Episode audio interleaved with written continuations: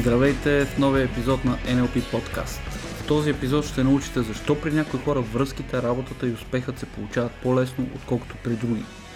Защо съветите на едни хора не работят при други хора. Каква е разликата и какво означава социална роля и автентична роля във връзките. Как така някои хора са натурално добри в неща, а други не. И с гостът ми ще помогнем да разберете как и при вас нещата да се случат с повече лекота.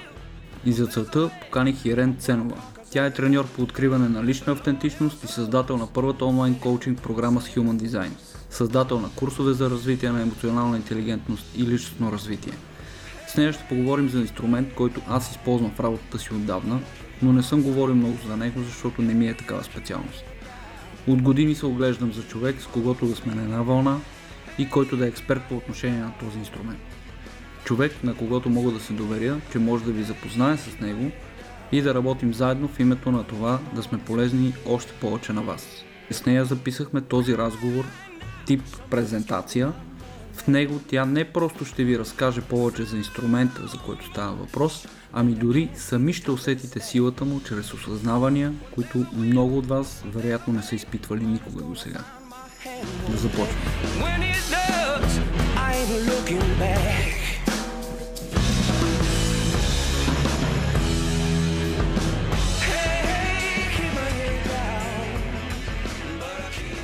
Здравей, Ирен! Здравей, Иво! Много се радвам, че се съгласи да направиш с мен този подкаст. Много ти благодаря. И да, както в интрото казвам за какво става въпрос тук, направо предлагам да се мятаме на темата и да разнищим за какво става въпрос, какви са тия социални, автентични роли. И как работи. Как работят връзките. Как работят. Защо съветите на едни не работят за други и така нататък. Ние ще ги поглеждаме нещата най-вече от гледна точка на връзките, защото все пак това е тема, която си присъства в живота на всеки един от нас. Точно така, но и връзките, те са като цяло взаимодействието с другите. Когато говорим за връзки, тук всеки може да си представи каквото си поиска. Ако искате да си представите връзки с колегите на работа, връзки с партньора, а ние ще говорим малко повече за интимни отношения и връзките като интимност и като свързване с цел relationship. Но реално същата тази стратегия, за която ще говорим, тя работи и в работата, и в взаимодействията с другите социални единици около нас. Да, със сигурност, абсолютно. Ами, добре, да се мятаме тогава. Какви са тия социални роли? Тези неща, които ни се налагат от тук, от там, кое е правилно, кое е грешно във връзките, има ли според тебе? Аз знам твоето мнение, но все пак да ги разискаме нещата, за да... Има правилно и грешно. Да, тук мога да се съглася, че правилно и грешно има. Проблемът при социалните роли, а всички сме чували за социалните роли и всички знаем и от всякъде четем и слушаме, мъжът гони жената, нали, тя е малко по-стои в страни. Това, което хората са чували и слушат за стратегиите. Общо приетата рамка е, че мъжът е активната роля, активната позиция, жената е в по-пасивната позиция. Това е възприето цялостно, че жената е пасивна, мъжът е активен във връзката, мъжът е онзи, който ще инициира, който ще кани, който ще поканва, който ще бъде по-активния, докато жената стои в по-пасивната позиция. От всякъде слушаме тези съвети, знаем ги, наложило се и хората се опитват да ги спазват. Mm-hmm. И те работят. За голяма част от хората те работят, те си влизат във връзки, имат си някаква синхронизация и стоят заедно с години. Обаче има 1% от хора, при които това не работи. И те са, даже мога да дам и цифри, това са 30% от обществото. Има града в тази област. Казват, какво правим сега? То при мен не работи. И това са хората, които плащат за вебинари, семинари, обучения, как да си намериш партньор, какво да правиш, как да се научиш, как да го прикоткаш, как да го излъжеш, да. Как да я спечелиш, как да я свалиш. Всички тези семинари... Такива са много популярни.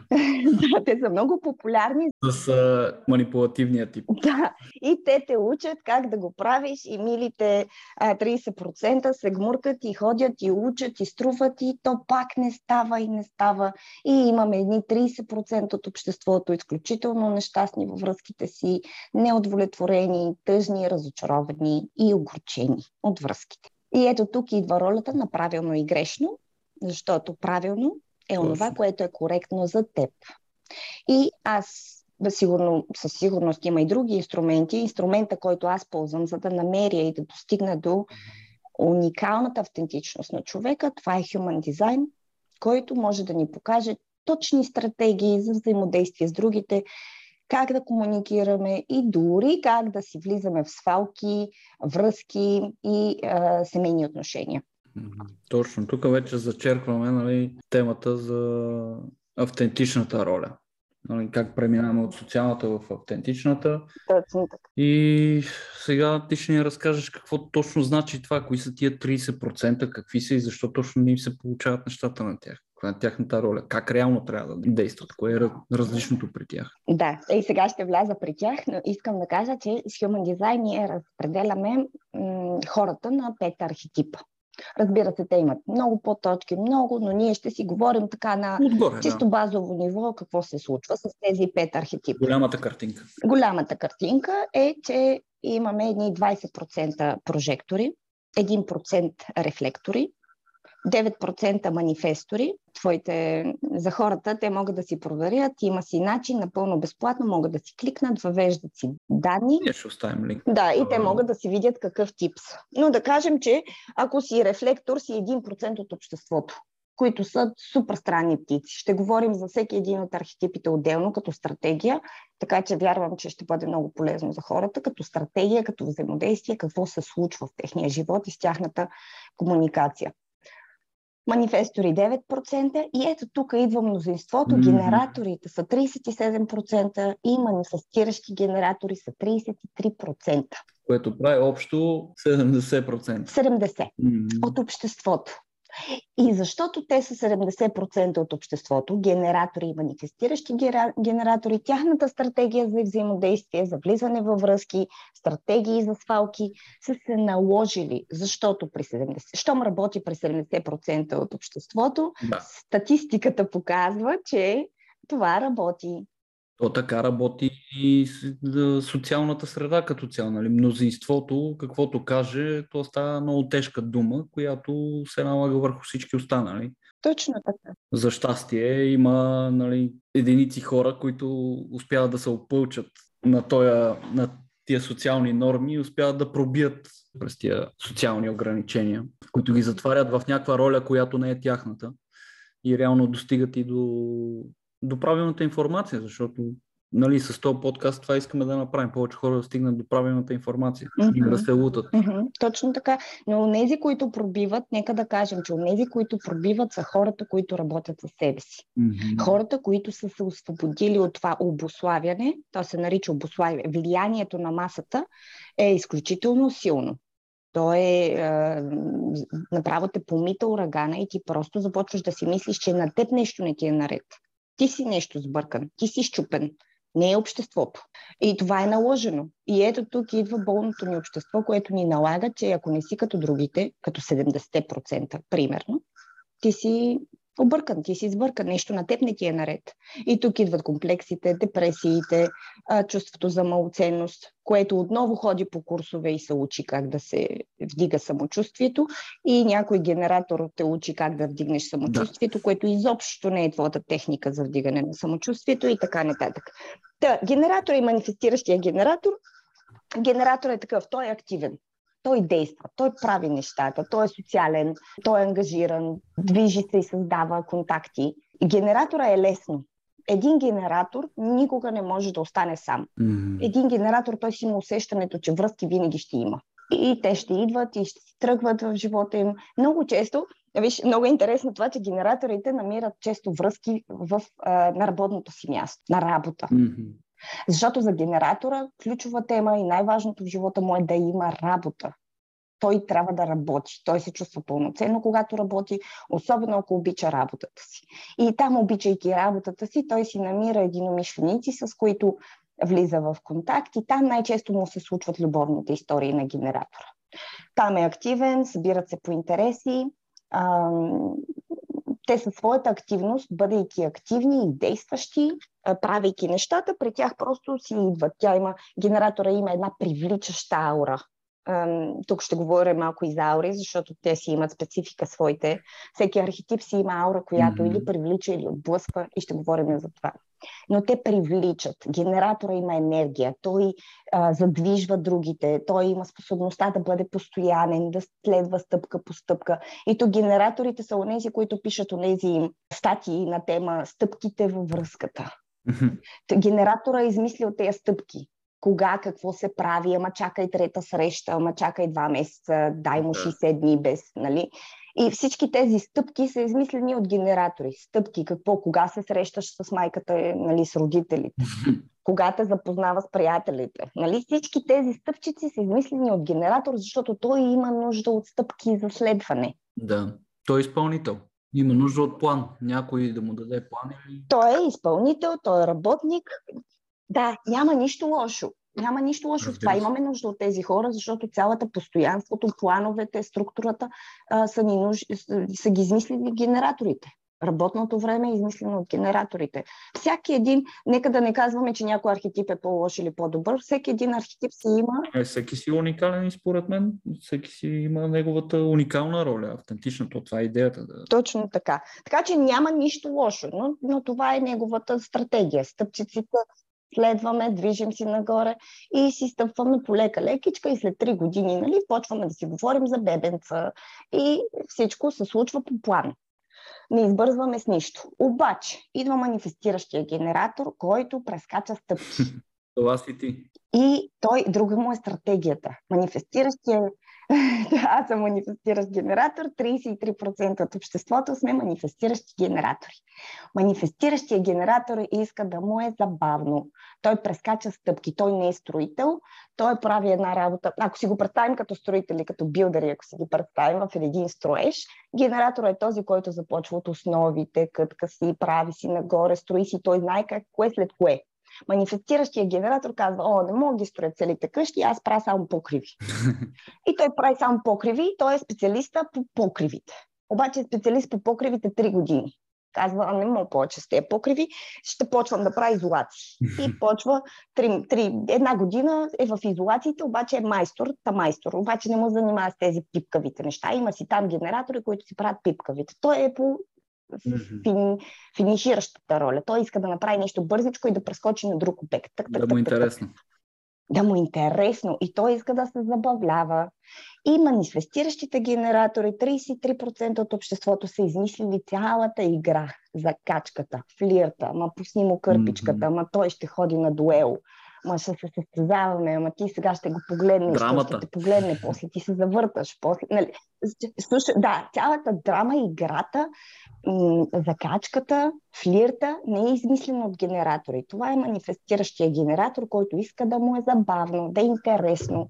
Не му е... Генератора, примерно, ще седне и ще каже, ние с теб, виж как добре се разбираме. Работим си заедно, всичко ни се получава, давай да се взимаме. И да живеем заедно. Да. Всичко върви по план.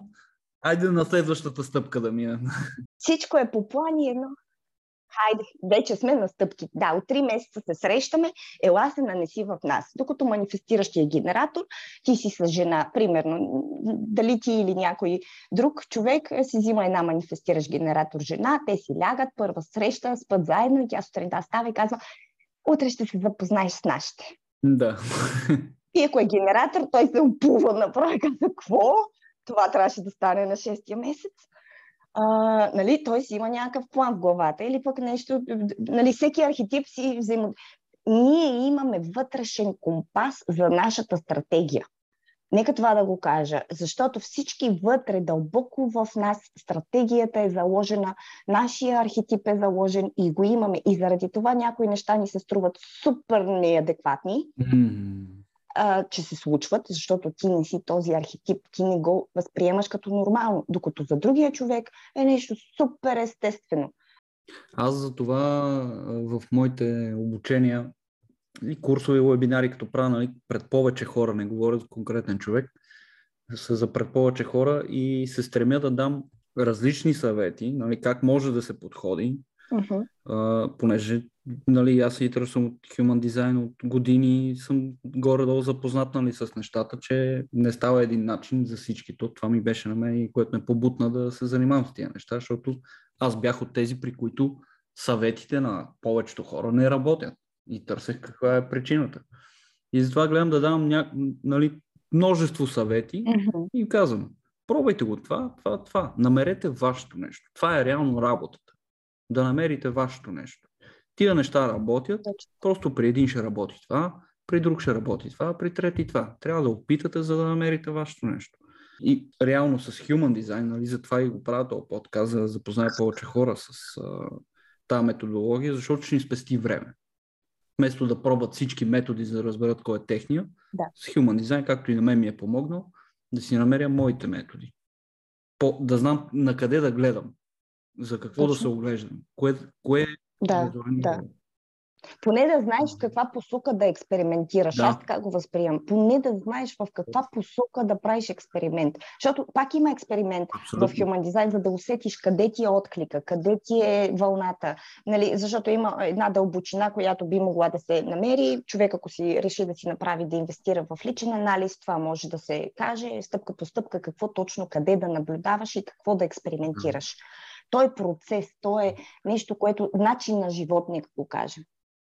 Аз си го представям като, с твоя пример с строежа или като къщи, примерно. Сега си представяме, че има 5 къщи, както има 5 типа. Вместо да обикаляш и 5 къщи и във всяка стая да влизаш, да видиш, да намериш твоето нещо, Human Design един вид ти казва, това е твоята къща, влизай тук и си търси тук. Така го виждам. Ето, много хубаво. Отлично го каза, чудесно. Да. И опознай тази къща. Навиж я какво ти предлага и как можеш да го ползваш. Виж кои стаи ще ти харесат, кое ще ти резонира, виж какви хора има вътре, какви други идват. Точно така. И заради това, за което току-що говорихме, генераторите и манифестиращите генератори комбинирано са направили една такава стратегия, социалната рамка, в която ние се гоним, търсим се, флирта, закачката, кой какво ще прави, кой къде, кой какво трябва да прави, защото тук думачката трябва при социалното, при колектива, трябва е сложена много твърдо. Един истински мъж трябва да прави това, една истинска жена трябва да прави това и останалите 30% казват, вау, аз съм много, много сбъркан човек. Да, обаче точно тия 30% като чуят трябва и направо им завира нещо. Доста от тях. Виж, генератори, манифестиращи генератор също си имат лични граници. Те също имат да се учат да казват не. Защото при тях отклика е силен. Искам да кажа за онези хора, които слушат и са генератори и манифестиращи генератори. При вас има също стратегия на кого да откликвате и на кого да не откликвате. И при вас има едни много интересни мучащи звуци, нека така да ги наречем. При генераторите, манифестиращите генератори има едно, ти ще ги видиш и в писането, и в говоренето им. Те са ах, вау, ей, или има едни, той им излиза гърлено. И ето това е реакцията на генератора и манифестиращия генератор. Когато те поканят, защото много хора ще идват към вас, много хора искат да са във вашето присъствие. Генератори и манифестиращи генератори, вие сами няма да останете. Нека да ви успокоя. Няма начин. Вие постоянно привличате хора в живота си. Но тук е разковничето на вашата стратегия, че вие трябва да подбирате. И тук също имате нужда от работа със себе си, за да определите кое искам, от кое откликвам. Къде е твърдо да. И вашето да, генератори и манифестиращи генератори трябва да е вау, да. Докато ако е, не знам, слаге, добре, бива, дай да ще пробвам. Идва, най-вероятно при такава реакция, при не знам, отговора е не. Може да е не сега, не в този момент, не точно по този начин, но отговорът е не и няма какво да го мислите. И то много логично звучи. Момчето е добро, сладко е, виж сега така, прави онака, прави всичко, прави. Ми ще хода беше опитам. И то идва едно неудовлетворение. Се трупа и после един генератор или манифестираш генератор и пада в дупка. Забил е. Иначе е във връзка да е. Той е във връзка. Обаче е забил и е пълен блокаж. Точно това е нещото, което забелязвам най-често, нали? Когато работя с генератори. Тяхната неудовлетвореност, демотивация, дори депресия. Усетил ли си как забиват? Разбирам, че той... Абсолютно, да. Те са като забили са в стената и вървят към стената. Продължават. Те не движат на никъде, просто са пред стената, тя им е забита в лицето и те си въртат краката се едно. Точно така, да. Аз ги представям като такъв руски трак. И веднага разбирам, че те са в грешното нещо. Или грешната позиция в работата, грешната връзка. Не са на място, което наистина ще ги удовлетвори. И те не го виждат така, защото те са си, нали, както ти казваш, това е правилното нещо. Да. Все едно, това е стъпката, това е част от плана. Така са ми казали еди кои си. Нали? Някой му е дал наклон. Да. Или начина по който е отгледан го кара да действа по този начин напред в живота, който не е автентичния негов начин. Точно така. Обуславя. Пренебрегва себе си. Да, пренебрегва себе си, своите вътрешни... То се усетило, когато е започнал да спира отклика. Когато спира да му се дава енергия, защото те са изключително енергични, могат да влагат, могат да дават, но в един момент, ако каже не, спирам, тук е моментът да спрат, да стъпят назад, да огледат ситуацията и да видят кое е онова, което спира отклика, кое е онова, което е загубили със страста в онова, което правят, в онова, което дават. И това, което получават. Някъде трябва да се преразгледат условията. И тук се сяда и се казва не на това, не. Да си кажат кое е нето в цялата работа, кое е deal-breaker. За тях, а не според... За тях, да. Някакъв си план, някой нещо, което им е казал. Те трябва да слушат вътрешния си глас. Точно така. И да търсят начини. Това, че той има нужда от почивка и генератора, и манифестиращия генератор, за всеки един от типажите имаме нужда от почивка. Бърнаута си е повсеместен. Не е нещо, което е типично за някой от... Просто всеки го преживява по различен начин. Почивката е важна. Важно е да спират понякога, да се оглеждат и да си дават... Генератора има нужда от почивки редовни. Генератора е измислил тези уикенди, почивни отпуските. Те са необходимост, за да не забива и да не спада в такива дълбоки дупки. Той трябва да си казва, почива малко. Тук трябва да си почива от семейния живот, да си почива от връзката. Не сме като скачени съдове, защото обществото каза, че ние навсякъде трябва да сме заедно. Разбираш ли, пространство и въздух според отклика. Един вид като някакво структурирано време, в което да има време, в което се раздава на Макс и време, в което не се занимава изобщо или си почива. Да, правилно ли го разбирам? И си почива, да, или прави неща, които си... Точно така. Не уикенда. Генераторите са уне. Трябва да има и план за това, кога да работи и кога не. Точно така. План задължително. Дори да си да работиш за себе си, пак трябва да си създадат рутина. Аз събота и неделя не работя. И точка. Той има нужда от това, дори да не го осъзнава, защото често не го осъзнават. Те си дадат газ. Те са като руски трактор, аз го наричам. То да, газ. И не знаеш какво му стана и спря. То направо блокира и спира, тотално спира и отказва. И не знаеш какво му.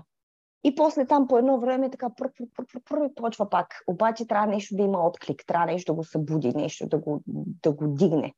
Най-важното за генераторите, според мен, от това, което споделяш, е да наистина да слушат вътрешния си глас. В момента, в който почваш да ставаш от леглото и да кажеш или и виждаш имейл работен с поръчка и кажеш тогава ти е момента да си кажеш отпуска съм. Почнеш ли да такова едно мълчане, едно въздишане, едно е време за почивка. Даже преди това е време за почивка. Принципно трябваше преди това да се случи, но сега, докато стартирате експеримента... Не е имал план сигурно за това. Да, усетете го. Преработил се. Да, в момента, в който почне уф, ако продължи известно време това уф, в един момент късът направо синджира много грозно.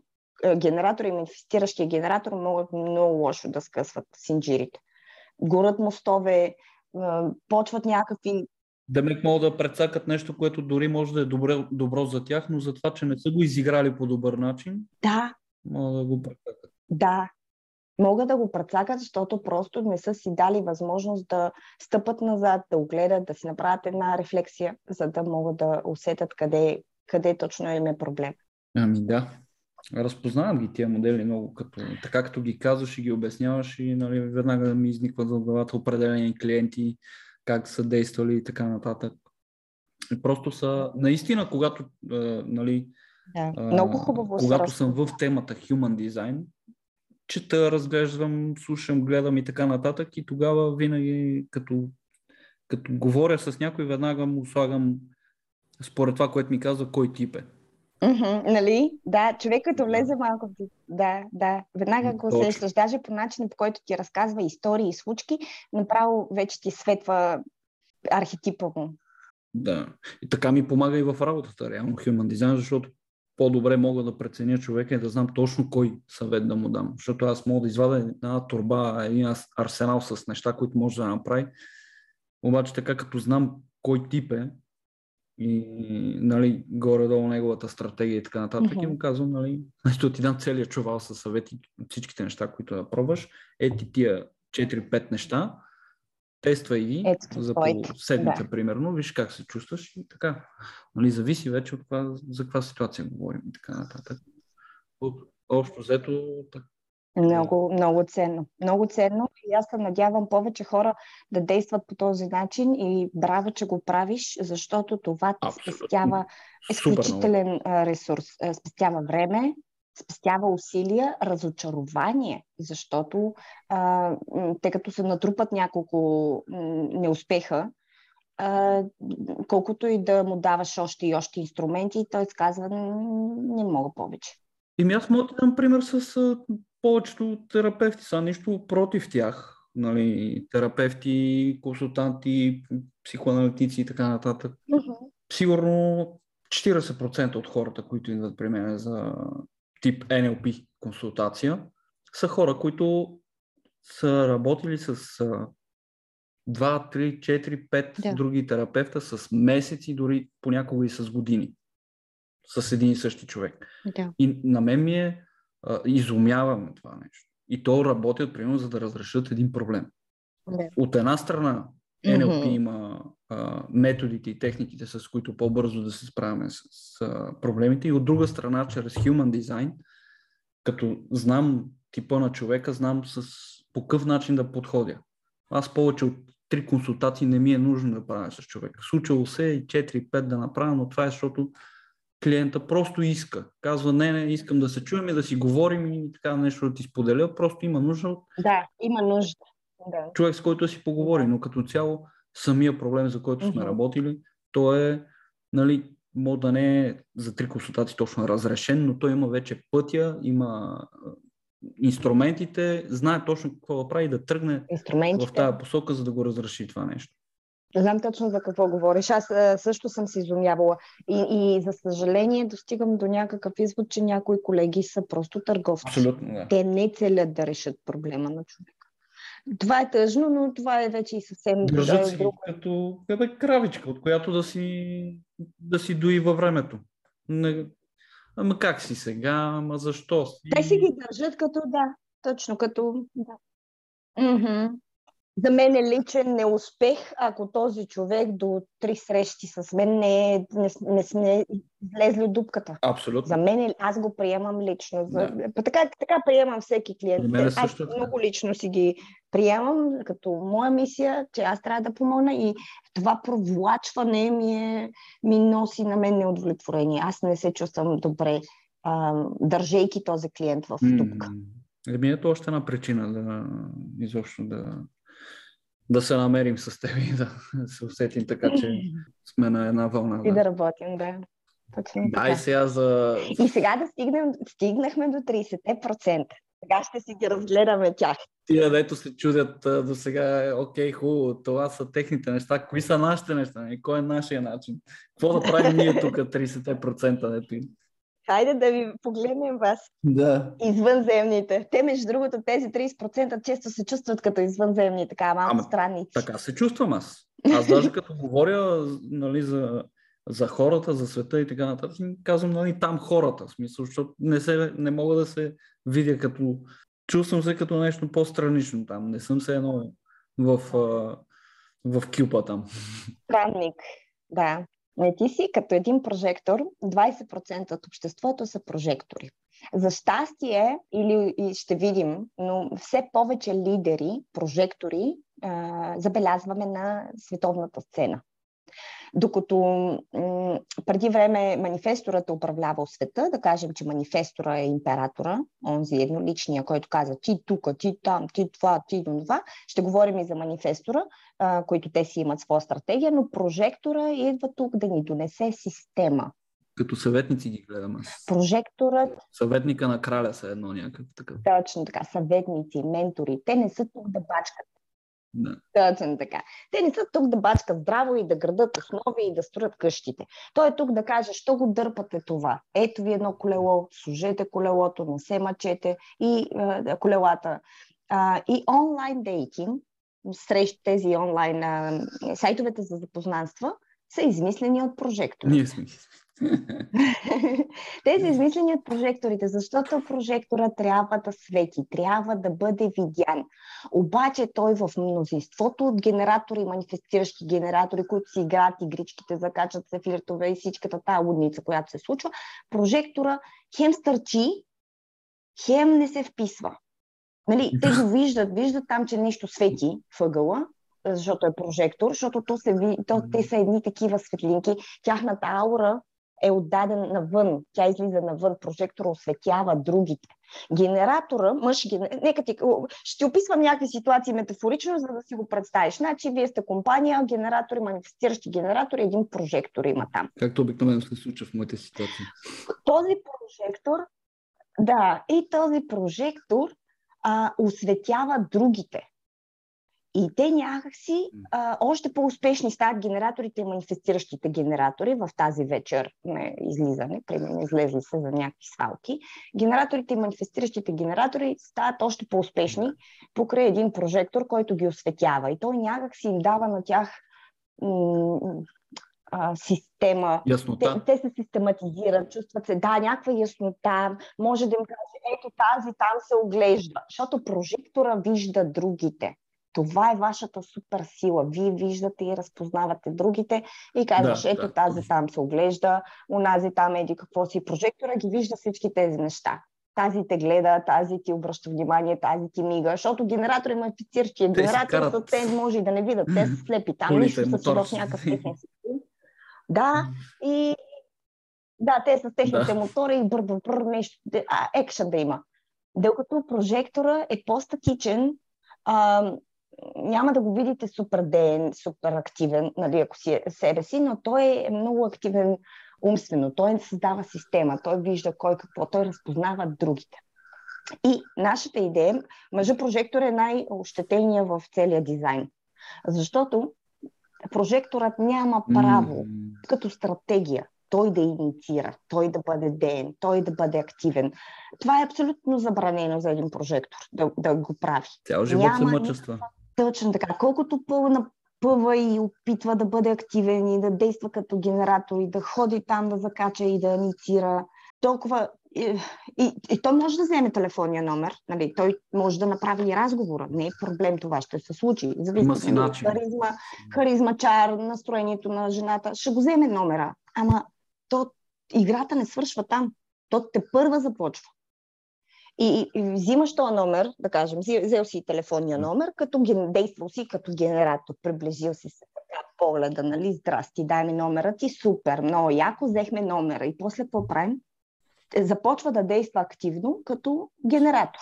Защото генераторите покрай него му казват на прожектора ти трябва... Тук говорим сега социалната роля, нали? Да, разбирате, да. Че още не говорим за правилната роля. Това е неправилната роля. Mm-hmm. Прожектора започва, пише съобщения, там прави нещо, звъни, търси, го определя срещи и унази там, коя какъвто екипаж да бъде, ако тя вижда тази инициация в прожектора, но тъй като говорихме за този вътрешен детектор, който имаме. Mm-hmm. Имаме един вътрешен детектор за автентичност. Да. И когато мъжът или жената не действат като себе си, то се усеща. Може да не можем да го вербализираме, можем да не можем да го кажем точно кое не ни е тъмън. Обаче нещо ни е фейк, нещо не ни са, нещо го усещаме като не ни е истинско. Аз мога да ти кажа точно как се... проявява да. И при мен. Кажи, и ще бъде полезно, да. При няколко други прожектори, които съм го забелязал. Mm-hmm. Това нещо да. Просто излиза като напъване, досаждане. Да. В смисъл така го усещат от другата страна. Да, какво точно. Ме кара той тук сега да правя някакви неща, нали? Неестествено е. Да. Те не могат да го усетят. Както така. Примерно някой друг мъж ще каже същите неща на една жена и тя ще скочи веднага, нали, ще тръгне, нали, да послуша. И абсолютно същата стратегия, да, абсолютно същата стратегия, използвана от генератор, то тече, то просто се движи като помет, то просто... Обаче при нас е все едно удраме на камък. И тя каза, колко... То изглежда дори отчаяно на моменти. Да, той изглежда като направи ми се на някакъв, опитва се, той изглежда тъжно, това нещо. Точно. Той води до сериозно огорчение в мъжа. Сериозно чувство за отхвърляне, защото... И то е смачкващо в последствие. Все едно си някакъв досадник. И аз си мисля, примерно, нали, тогава преди години си мисля, ето бе, правилните неща. Нали, ето и другите го правят, при тях им се получава. При мен все едно аз се чувствам като някакъв... Не ми е там място. Те харесва, да. Точно, да. Няма значение, харесвам я, не я харесвам. Тя дори може да се вика да е споделила на някаква приятелка, че има някакъв интерес към мене, обаче не се случат с лекота и естествено нещата, както при други хора. Аз ли съм проблема, аз ли съм щупен нещо, нали, какъв е проблема? Точно така. Като малък, нали, в училище, в гимназията съм се чуден за такива неща. Точно така. Да. Мнозинството от мъже прожектори са в абсолютен шах и мат. И не знаят какво се случва и са от връзка във връзка. Нали, те ги наричат връзки, но това е някакво напълване там, което се случва при тях. Някаква мъка страшна. Абсолютно напълване, да. Да, в която те се опитват да бутат някаква жена, защото прожектора отвътре си му идва той да помага, да се погрижи, да бъде ментор, да... даде от себе си, да я направи нея светеща и известна или там каквото иска да я направи. Да я направи, да се чувства добре. Точно това щях да кажа. Извинявай, че те прекъсвам така. Да. Просто ми изникват някакви неща, които мисля и знам, че ще са полезни. Най-гадното, нали, както сме в някакви такива връзки, напълваме и бутаме, то идва от това, че ние виждаме, че нещата не работят, все едно не вървят гладко. Знаем, че правилното е да вървят гладко. И един вид виждаме някакви неща, които могат да се променят и подобрят, но като си ги налагаме във връзката, без да имаме тая покана, за която ще кажа след малко и така нататък, и това приемане и отвореност, тия неща пак идват като напъване и все едно се опитваме да променим другите хора, нали, жената или мъжа, без значение за какви става въпрос. И просто идва напъващо. Да. Не стават нещата. И виждаме ги тия неща и това е още по-фрустриращо. И опитваме се да оправим ситуацията. Оправим ситуацията, връзката и такова. То става по-зле. Да. Защото няма разпознаване. Мъжът прожектор трябва да бъде разпознат и видян. Нали, слагам видян в кавички от жената. Тя трябва да го види, да види какво има в него. Тя трябва да разпознае. То става... Вижте, прожектори, на вас не ви е работата да търсите връзки. Жена или мъж. И изобщо спрете да се занимавате и с това главата. При вас хората ще дойдат, когато се научите да светите със собствената си светлина. Вие си живейте живота. Един прожектор трябва да е изключително насочен в работа със себе си, но той, знаете ли как работи? Прожекторът работи със себе си, като опознава другите, наблюдава, гледа, учи се от това, което вижда във взаимодействията на другите. Той трупа изключително много опит и знания от това, което другите му споделят, от това, което вижда, но той ги пречупва през себе си и си изгражда свои стратегии. Нека да учи, нека да се развива, да си работи това, което си работи. И сега може да звучи странно, но един прожектор трябва да е в социалните мрежи. Той трябва да е видим. Направете си, ако искате връзка, прожектори. Вас трябва да ви видим, ние не ви виждаме. Да. Ако един прожектор не го видят, то до там нито връзки, нито бизнес, нито пари, нито нищо. Вие трябва да сте навсякъде. Това ви е ролята. И то, като сте навсякъде, не да инициирате и да кажете, купете от мен бананите, $1. Не е това идеята. Тук, като се показвате, покажете кой си ти, какво можеш, какво знаеш. Дали ще е за връзките, дали ще е за нещо друго. Покажи кой си. И оставаш хората да те разпознаят и да си кажеш, този човек ми трябва. И те те разпознават. Може да правите коментари. Точно. И дали ще е за бизнес, дали ще е за връзка, те ви намират. И там ще дойде жената или мъжа, който ви разпознава. За жените прожектор е много по-лесно, защото на нея е лесно. Тя ще си прави Инстаграма, снимките, така, къде ходи, с кого пие, какво гледа, какво слуша. Супер бомба. И мъжете я налазват. Прожекторът свети. И когато е един истински светещ прожектор, него го лазят. Те направо, вие няма да може да дишате от тълпа. It's raining men, както казват, нали, за жените. It's raining men. Те просто валят мъже. То не може да смогнеш да им отговаряш. За жената сектор, която свети, тя трябва да я видят и тя трябва да показва. Ето това научих, ето това правя, ето тук това се занимавам. Това е твоята роля. Просто кажи какви си талантите, кажи какво правиш, кажи кое те трогва, кажи кое те разплаква, кажи кое те вълнува. Разказвай ги тези неща, кажи кое ти е тръпка, разкажи си какво правиш. Нищо друго. Това са ми най-успешните статии, между другото. Ето, защото си прожектор. Моите статии не са най-успешните такива. Статиите, в които си разкривам нещо за себе си. Това направих, онова направих, тук сбърках, там щупих нещо. Ето как, какво направих, за да се оправи.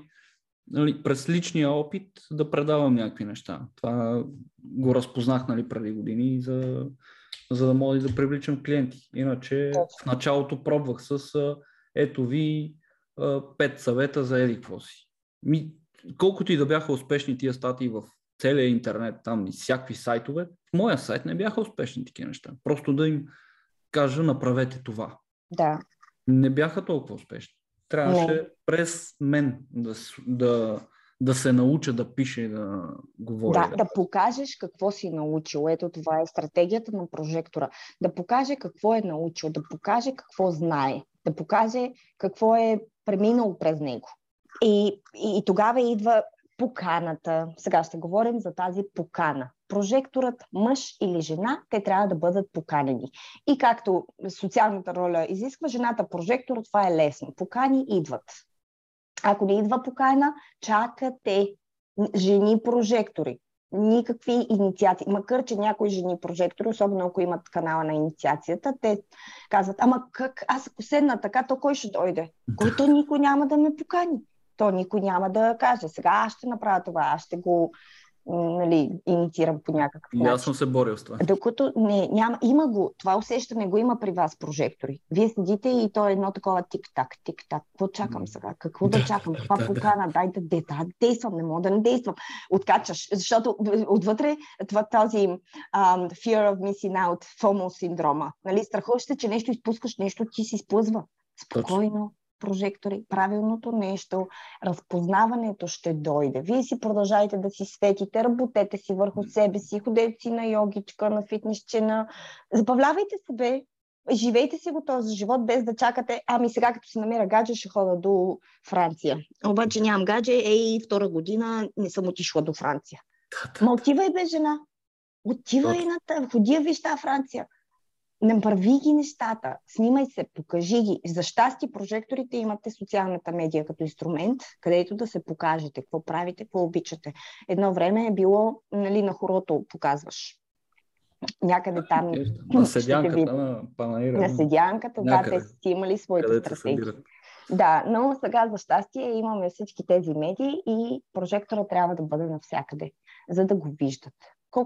Колкото повече места светиш, толкова повече покани. Дали ще е пари, бизнес, поръчки, жени, мъже, каквото искаш, идва. И то ще дойде без изобщо да си го инициирал.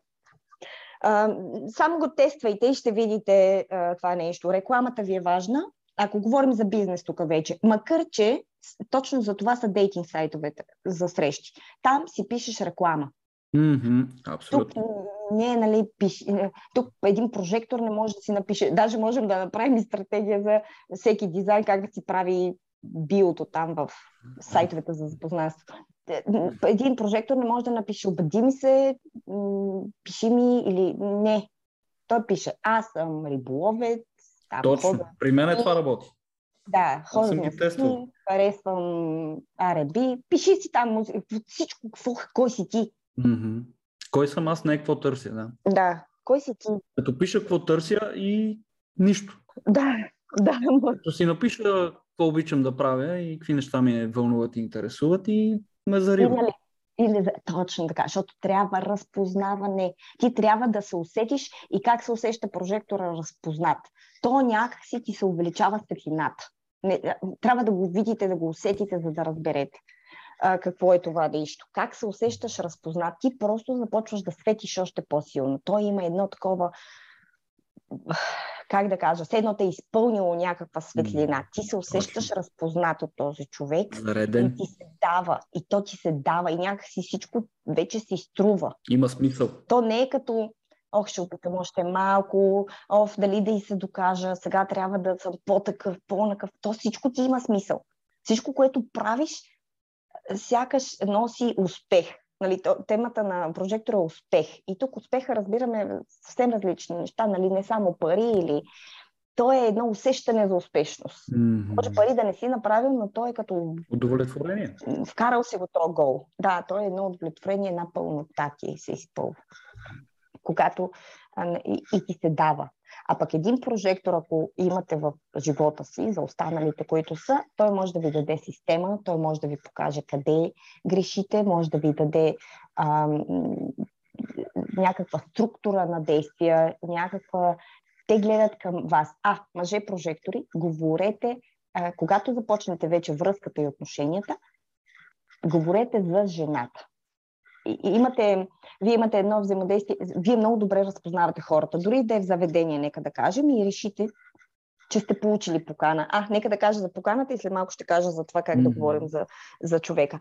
Поканите биват два вида. Те могат да бъдат формални и неформални. Като казваме покана, това не означава жената да дойде до теб и да ти каже хайде да танцуваме. Това също е покана, нали? Това си е директна покана.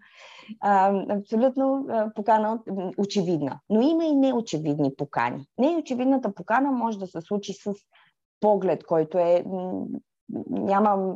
Сигнал някакъв. Тя си е очевидна. Да, някакъв сигнал. Или поглед, който тя ти отправя, който е канещ поглед. Това може също да е покана. Или пък в онлайн пространството, ако говорим или за работа, или за връзки, някой пише "Търся човек, който се занимава с еди какво си". Ако тук отвътре на теб ти дойде като той на мен говори. Да. Това е покана за мен. Ти го усещаш, че това е покана. Ето тук пред тази покана можеш да откликнеш и да го случиш. Не е задължително да откликвате на всички покани, които са в онлайн пространството. Има някои, които специфично просто ви извънват, като "това е за теб" повикване. Mm-hmm. Или в сайтовете за запознанства прожектори разглеждате и там пише "ако ти си човек, който така и ти го казваш, тя мен търси". Mm-hmm. То е пак покана. Това е неформалната покана, която не са ти казали директно, не са дошли да ти почукат и да ти кажат, но тук има покана. И вашето влизане в отношенията не трябва да бъде "аз съм твой човек, вземи ме". Да. Тук и влизате в отношения прожектори, като започвате да говорите какво вие сте разпознали в този човек. Какво сте видяли в него? Може да си е видял на дансинга нещо и е криво. Вие знаете какво усещате. Нещо не е на кеф. И можеш вече... Пак през себе си. През себе си, да. То вътре във вас има едно усещане. Пак през себе си. Ти си преживял нещо покрай този човек, което си видял, разпознал и ти е харесал. И през това нещо се случва контакта. А не аз съм той и той и съм твоя човек и замиме. Ще направя това и това за тебе и някакви такива неща. Да, тук идва като примерно забелязвам, че не танцуваш. Може това да е изречение. Тук нищо не сте инициирали, само констатирате това, което сте усетили, забелязали, разпознали там. Или много сигурно не са, тези обувки не изглеждат удобно. Примерно. Това е супер фалка на прожектор. Той разпознава, той я е видял, той знае. Сега като го каза, между другото, това съм го ползвал много пъти. Така ли? Съм правил коментари за обувки. Сега като го каза и се сетих. Да. Без да искам съм. Това е примерно успешна сталка, защото така жената се усеща, нито инициираш, нито изглеждаш отчаян, нито изглеждаш нападаш, нито изглеждаш... Това ти е най-безопасната роля. Така влизаш. Вече тази жена, ако те разпознае, нещо изсветва там. Вече се случват нещата и се случва някакво взаимодействие, но тя трябва да води. Тя трябва да каже... Може някак. И ти можеш да кажеш, аз мисля другия петък да ходя на концерт. Нищо не казваш, ела с мен на концерта. Такива неща не. Иска ми се да отида с някой утре до плажа.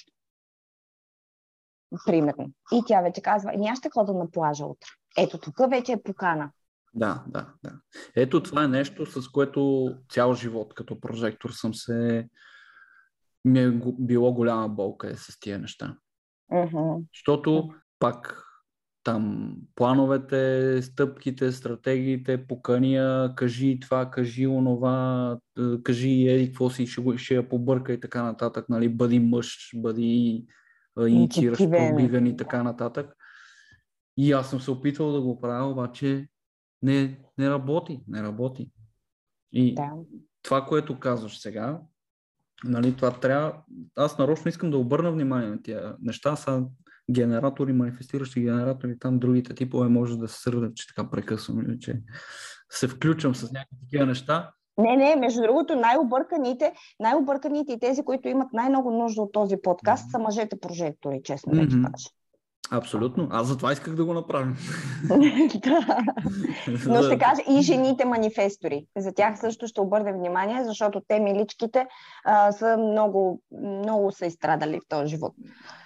И за тях ще кажем някои неща. От тези точно социалните роли, жената манифестор най-много пати. Но това е просто не сме тук да инициираме. Ние подаваме и просто, както ти нали, го обясни, просто все едно пускам възможността и виждам дали отсреща ще се отвори вратата все едно. Точно така. Казваш ти кой си, ти какво ще правиш, ти къде ще ходиш, какво ти се иска на теб. Например, можеш да кажеш, че ти се танцува. И тя ще каже, хайде да танцуваме. Да. Просто ако откликне, ако те разпознава. Ако не те разпознава, that's alright. По-добре да си го спестиш това главоболие, ако не те разпознава, защото ще дойде огорчението, което ви е неязовата тема, което пък ще ви вкара във всички други не себета, които имате в себе си като прожектори. Чакаме да ни поканят и ако не ни поканят, здраве да е и продължаваме напред да се развивате себе си и да си светите, докато някой дойде да ви покани, да ви разпознае и да каже да го направим заедно. Откакто се запознах с тия стратегии и това за прожекторите, като ги научих тия неща, живота ми се промени тотално. Нали, как подхождам към други хора най-вече. Да. Тотално се промениха нещата. И поканата може да бъде, как да кажа, тя може да бъде, разпознаваш ли вече поканите? Как изглеждат, как звучат? Искаш ли да дадеш някакъв пример за не толкова очевидна покана, която ти се случила в живота, за да помогнем на на хората. Че, не, че някой ще им почука на вратата и ще дойде. Аз, например, имам приятелка прожектор. Нека да кажа за нея, защото аз нея директно наблюдавам и тя ми е интересна. Защото тя така беше с канала на инициацията, който и ти имаш, и изключително се буташе навсякъде. Докато нали, не се разбрахме, че трябва да се стане и да свети и да се спре с това нещо. И тя от тогава... Тя си е активна социално, такава и е работата, че трябва да е социално активна в медийното пространство, в онлайн. Да, социалните мрежи. Да, социалните мрежи и да показва мнения. Не толкова работата е свързана с мнението ни, но по принцип има мнение по доста въпроси. И тя решава, сигурно, че... Сигурно, е прожектор. Да, изключително самотна обаче, с страшен неуспех, с нищо, че прожектор и чака покани.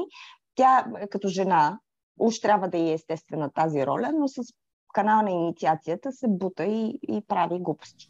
И инициира. Това е канал, дето казваш, че го имам и аз, той е много гаден, защото те кара се нещо да инициираш, нещо да правиш, нещо да случиш някакви неща, а по стратегията ти е да стоиш и да чакаш.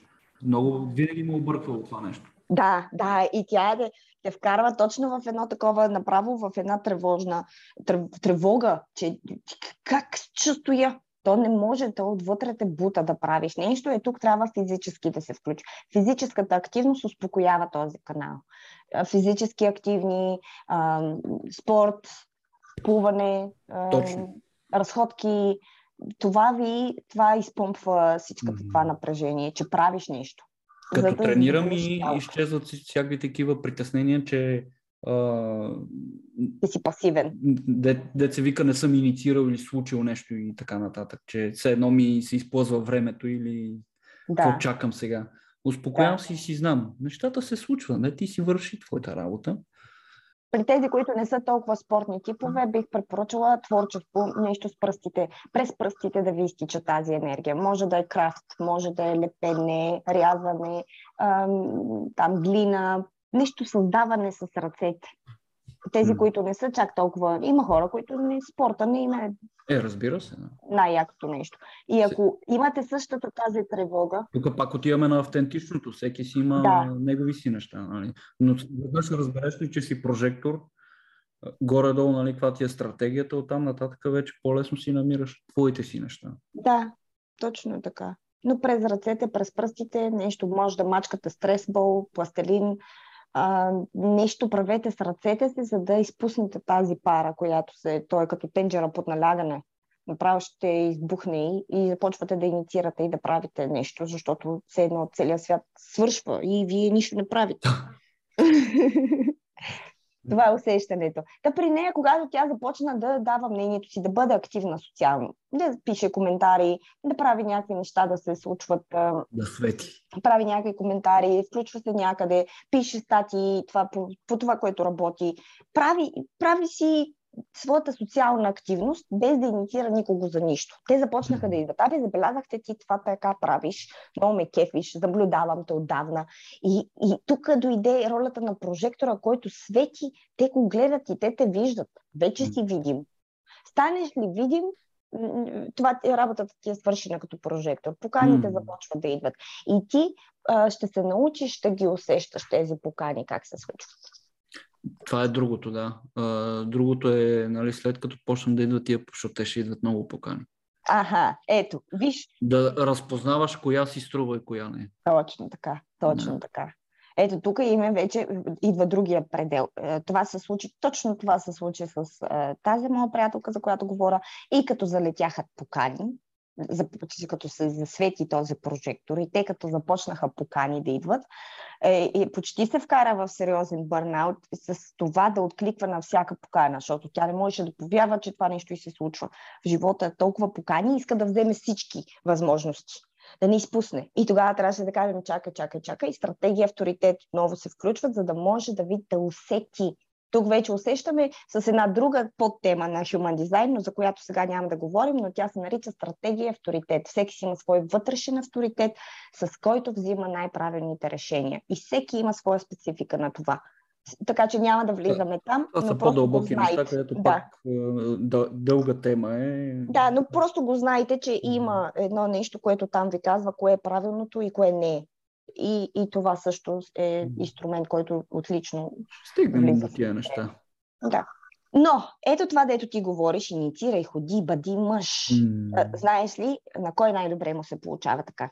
Е манифестора, сигурно. Точно така. Мъжът манифестор е най-облагодетелстван в връзките, макар че мъжът манифестор може да бъде и прекалено плашещ. Например, за жена прожектор. Интимидейтинг.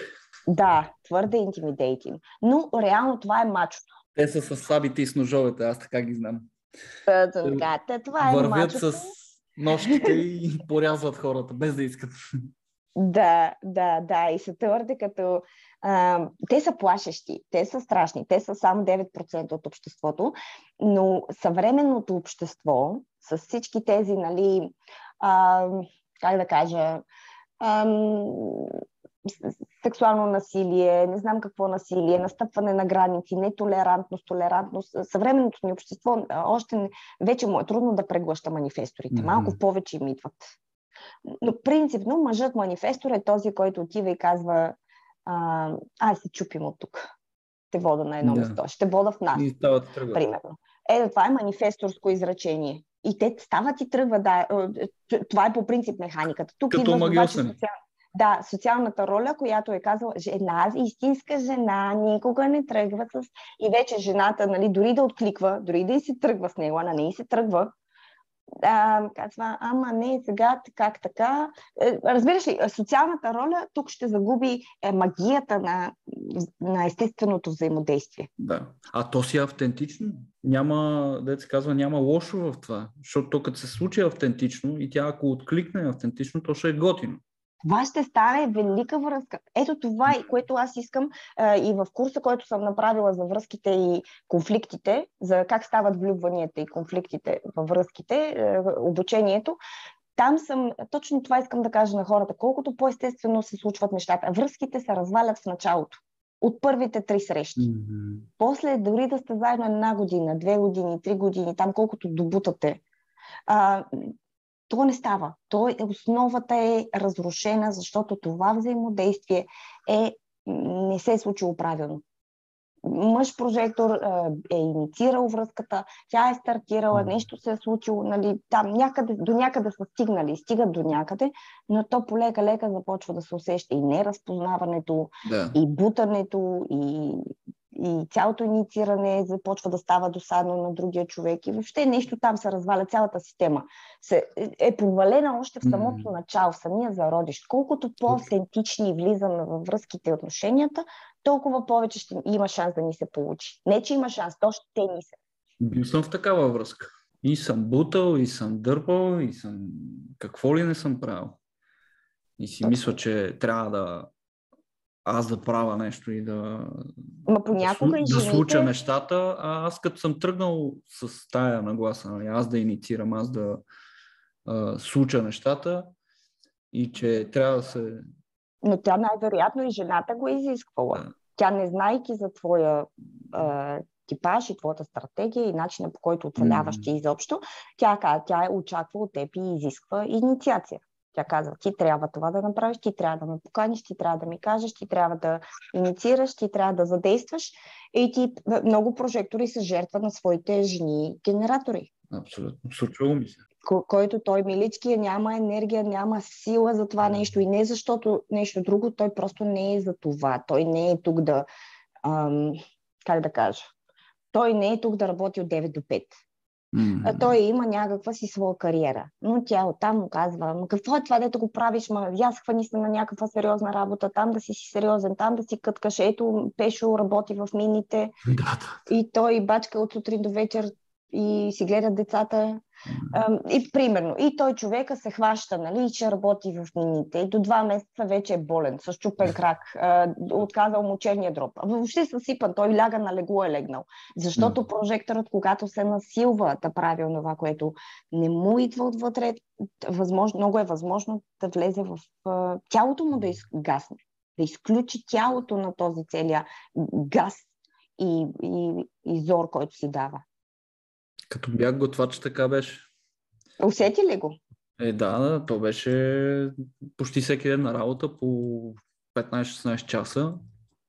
И то в един момент, нали, магията на това, което ми харесваше в самото готвене, то се превърна просто в работа. Да. Ходиш, бачкаш като луд, като генератор. И аз си мисля, че съм генератор и блъскай там. Да, и не усещаш как тялото казва не. И в един момент загубих, нали, и мотивация, нищо не ми се правеше, всичко ми беше безразлично, нищо ми беше интересно.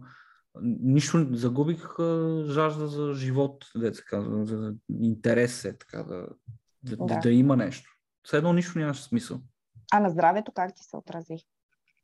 Еми, много често бях болен. Бях болен, се отпаднал такъв, нямам енергия, спи ми се. Слаба имунна система, да. Това е типичното. Това е точно типично. Спи му се, постоянно уморен. И чувам жени генератори, които говорят за своите мъже прожектори. Той се прибира от работа, ляга да спи. Той става от работа, ляга да спи. Събота неделя спи.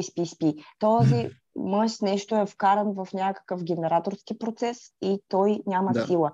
Един прожектор, който е там, където му е мястото, и е разпознат и е в светлината си, той пак има нужда от почивка. Не казвам, че няма да почива, но той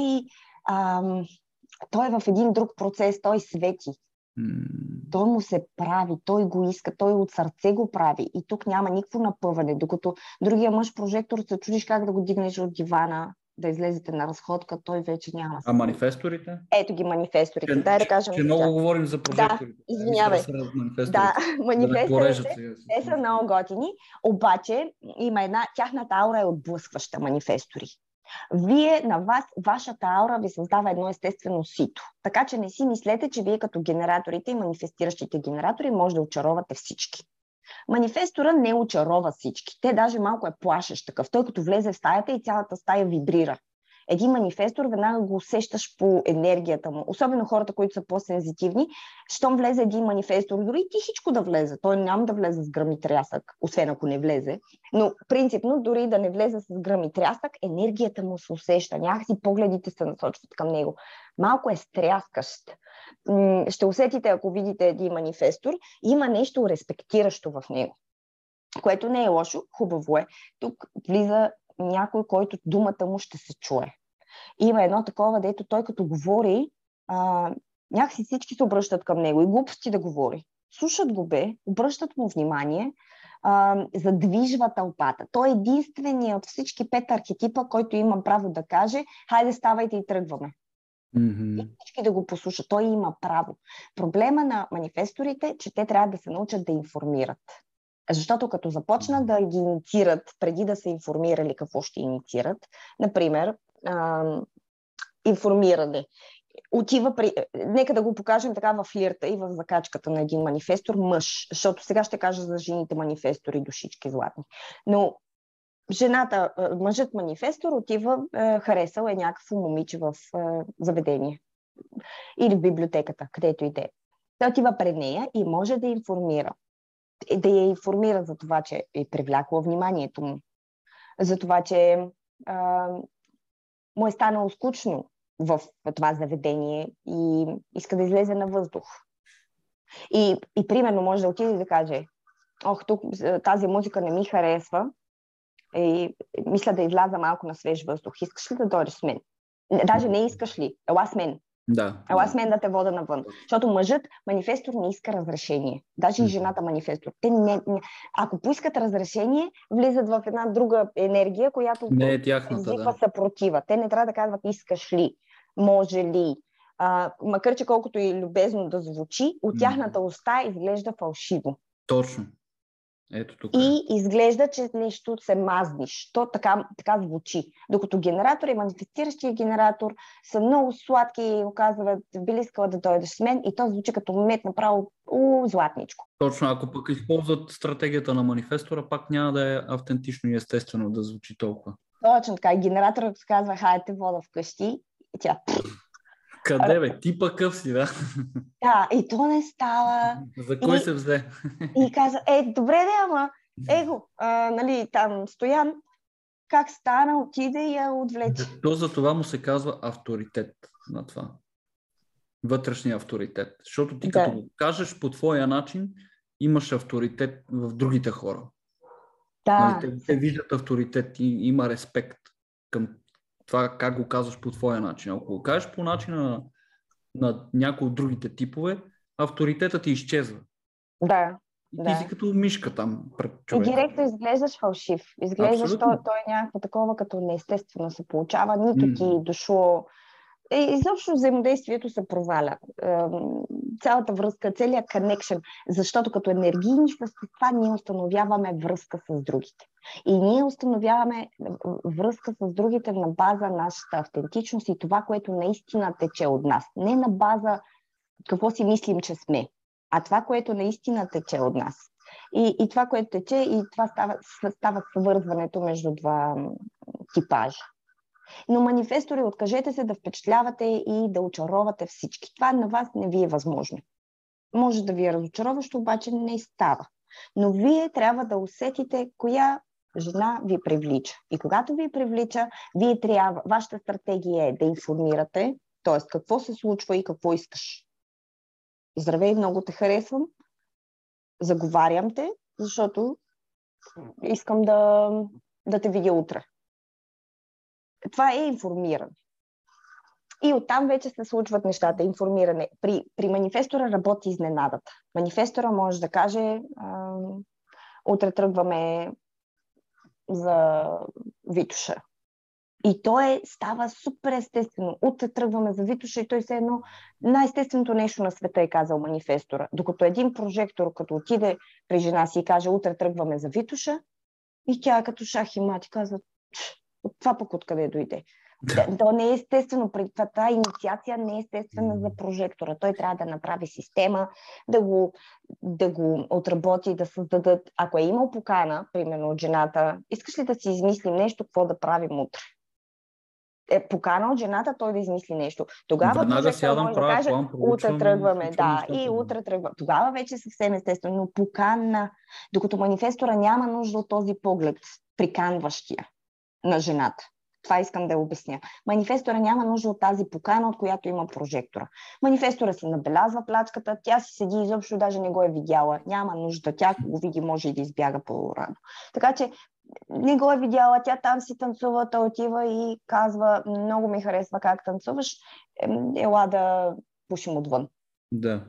И тя тръгва. Това са такива неща, които... Нали, сега и хората, докато слушат, си казват: леле, гледай какво нещо. Защото и аз съм си го казвал преди, като съм ги разбрал тия неща. Това е, нали, хората като цялостно, пак да, нали, на това социалното, което е голямото, как са приети нещата да се случат. Нали, има жени, примерно, които искат от мъжете да са едикви, защото така са чули, защото така са чели навсякъде. Защото така трябва, защото така трябва и така им се иска на повечето, защото е, нали, са генератори и така нататък. Защото са гледали филми, защото филмите са направени от генератори и манифестатори. И филмите, във филмите реално там е съвкупност от точно тези типове. Все едно един човек може да има всичките неща. И каквото и да каже, по който и начин да го каже, да изглежда авторитетен в очите на всичките. И това е тук объркването, защото не става така. Защото, нали, примерно една жена може да каже, или един мъж, няма значение, и изглежда партньора си и казва: виж, са ти, що не си като той, виж, той казва: тръгват на някъде и те тръгват. Другия казва... примерно, еди, какво си там по някакъв друг тип от манифестори, генератори и така нататък. И си подбира се едно от всяка стратегия някакви интересни неща и искат мъжа срещу нея да ги прави всичките неща по същия начин. Точно така. Да. И как да стане? Ето, например, Владо, да кажем, Владо е генератор и е женен и Пешо е манифестор. И жената на Владо му казва: ходи, искай повишение от работата си, защото Пешо, знаеш как отиде, казва: я тук повишение. И му дадаха. И отива, обаче генератора му усеща съпротивата в себе си. Да. Обаче казва: ето, щом той е питал и са му дали, сега отивам и аз да питам. Казва: шефе, искам повишение. И така, и аз си гледа работата. Не се получава тази стратегия. Генератора има нужда да се следва няколко стъпчици, след което да има някаква, то при него ще се случи, само да се следва стъпките. при манифестиращия генератор ще се случи, само да го направи малко като игра, малко на майтап, малко в шегата, малко докато прави нещо друго, бам, си постига и целите. Той, между другото, му се случват нещата на манифестиращия генератор. Прожектора пък ще създаде система. Той ще свети, той ще покаже колко е добър и самия работодател ще дойде, ще му каже: чакай, бе, човек, спри се малко, аз още не съм ти дигнал парите.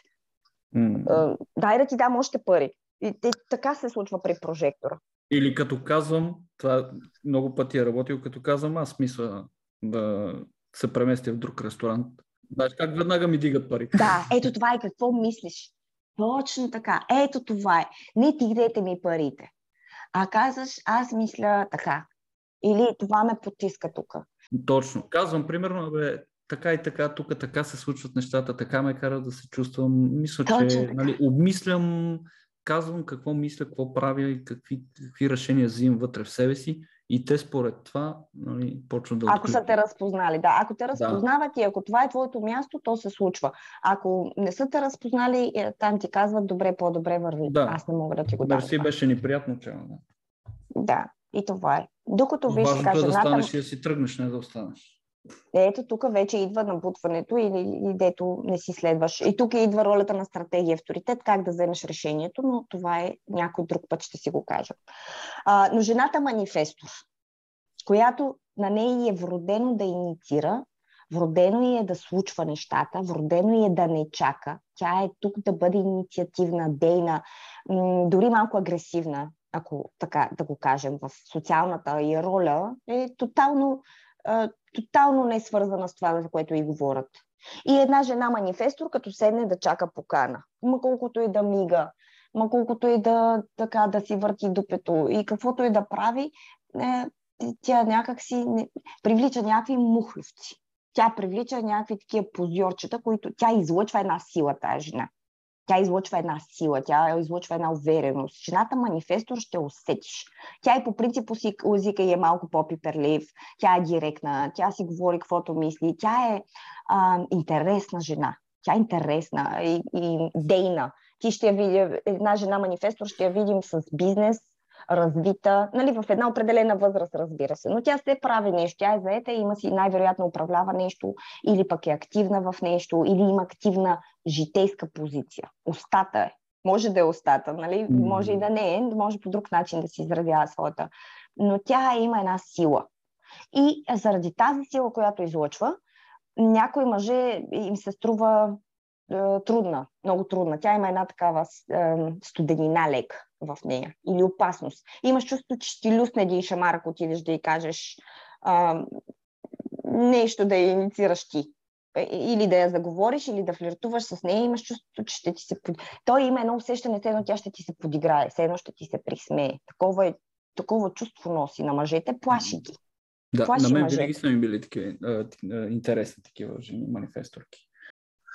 Познаваш ли? И най-вече как влияят на повечето мъже. В смисъл, обожавам да ги наблюдавам. Кажи твоето наблюдение, защото аз реално имам поглед, но тези, които директно имам поглед, те са вече семейни и те най-често се събират и имат успешни семейства с други мъже-манифестори. Това е моето наблюдение. Кажи ти какво си видял с жените манифестори? Това точно ли е, покрива ли с това, което си говори? Абсолютно това, което казваш. Те са, как да го кажа? Огън. Все едно, да, има осанка някаква. Все едно короната е сложила и така я гледат мъжете, като наистина висока летва. А забелязал ли си, че едни такива палачовци се лепат? Абсолютно, да. То буквално, примерно, влиза жена манифестор, има някакви готини пичове, които, готини пичове, в смисъл и като мъже, и като характер и така нататък, обаче повечето от тях няма прилежава, защото е интимидейтинг за тях, така плашаща е. Да. Другите, които са по-свитите, които не са толкова уверени в себе си мъже, те са просто... Те имат чувство, че тази жена всеки момент ще скочи като лавици, и все едно тя е лавицата, те са там... Агънцата, животните, дето преследват антилопи и така нататък. Да. Те са буквално като някаква плячка се чувстват че ще бъдат изядени. И буквално най-големите идиоти, тия дето грам не им пука от нищо, само те се осмеляват. Да. Обаче пък те са ниско качество мъже. Точно такъв тип, който тя не иска. Да. И тя си казва, ами само такива ми се лепят. Нали? Да, да. Просто те, според мен, жените манифестори, които са такива силни жени, сега не искам да го кажа да се научат или да се променят нещо, но би било добре, ако знаят как да отправят покани, т.е. да информират. Точно това е, защото информирането реално е нещо, което липсва при повечето манифестори, мъже и жени. Mm-hmm. Те забравят този малък детайл, да. Те си действат с порязването, с острите думи и изречения и така нататък, къде какво как ще се случва. Но нали, точно тук е, според мен е най-ключовото за манифесторите, да се научат как да информират, за да могат правилните мъже, в случая за жените манифестори, правилните, така качествените мъже, които на тях биха наистина им харесали да бъдат в живота им, да усетят това информиране, реално ще дойде като покана. Mm-hmm. Да, да. Точно така. Ето, например, си представям такава ситуация с жена манифестор, която там се намира, тя вижда палячовците, защото това са мъже, които демонстрират някаква увереност, но нали, тези така както ги наричам палячовци, нали, те са мъже, които демонстрират някаква увереност, но изобщо не знаят къде се намират. Те търсят силна жена, която да си го осинови и да си го дундурка. И той някакъв там да си продължи палячовщината и просто да има силна жена до себе си, защото изобщо не може да се оправи в този живот, по принцип. Не една такива клиентки съм имал, които са силни жени. Не съм сигурен дали всички са били манифесторки, да. Но с бизнеси и закачат точно палячовци, на които им помагат, гледат, дават им пари, даже им помагат да стартират бизнеси. И тия палячовци ми изневеряват. Те си продължават да се държат като палячовци. Да, да, те си продължават да си бъдат такива, но тя просто се чувства там, защото смята, че никой няма нея да я обича, че тя плаши мъжете и така. Но ето давам стратегия за жената манифестор. Жената манифестор трябва да се научи да, както тя е висока летва и тя се усеща като висока летва, тя да си създаде своята летва.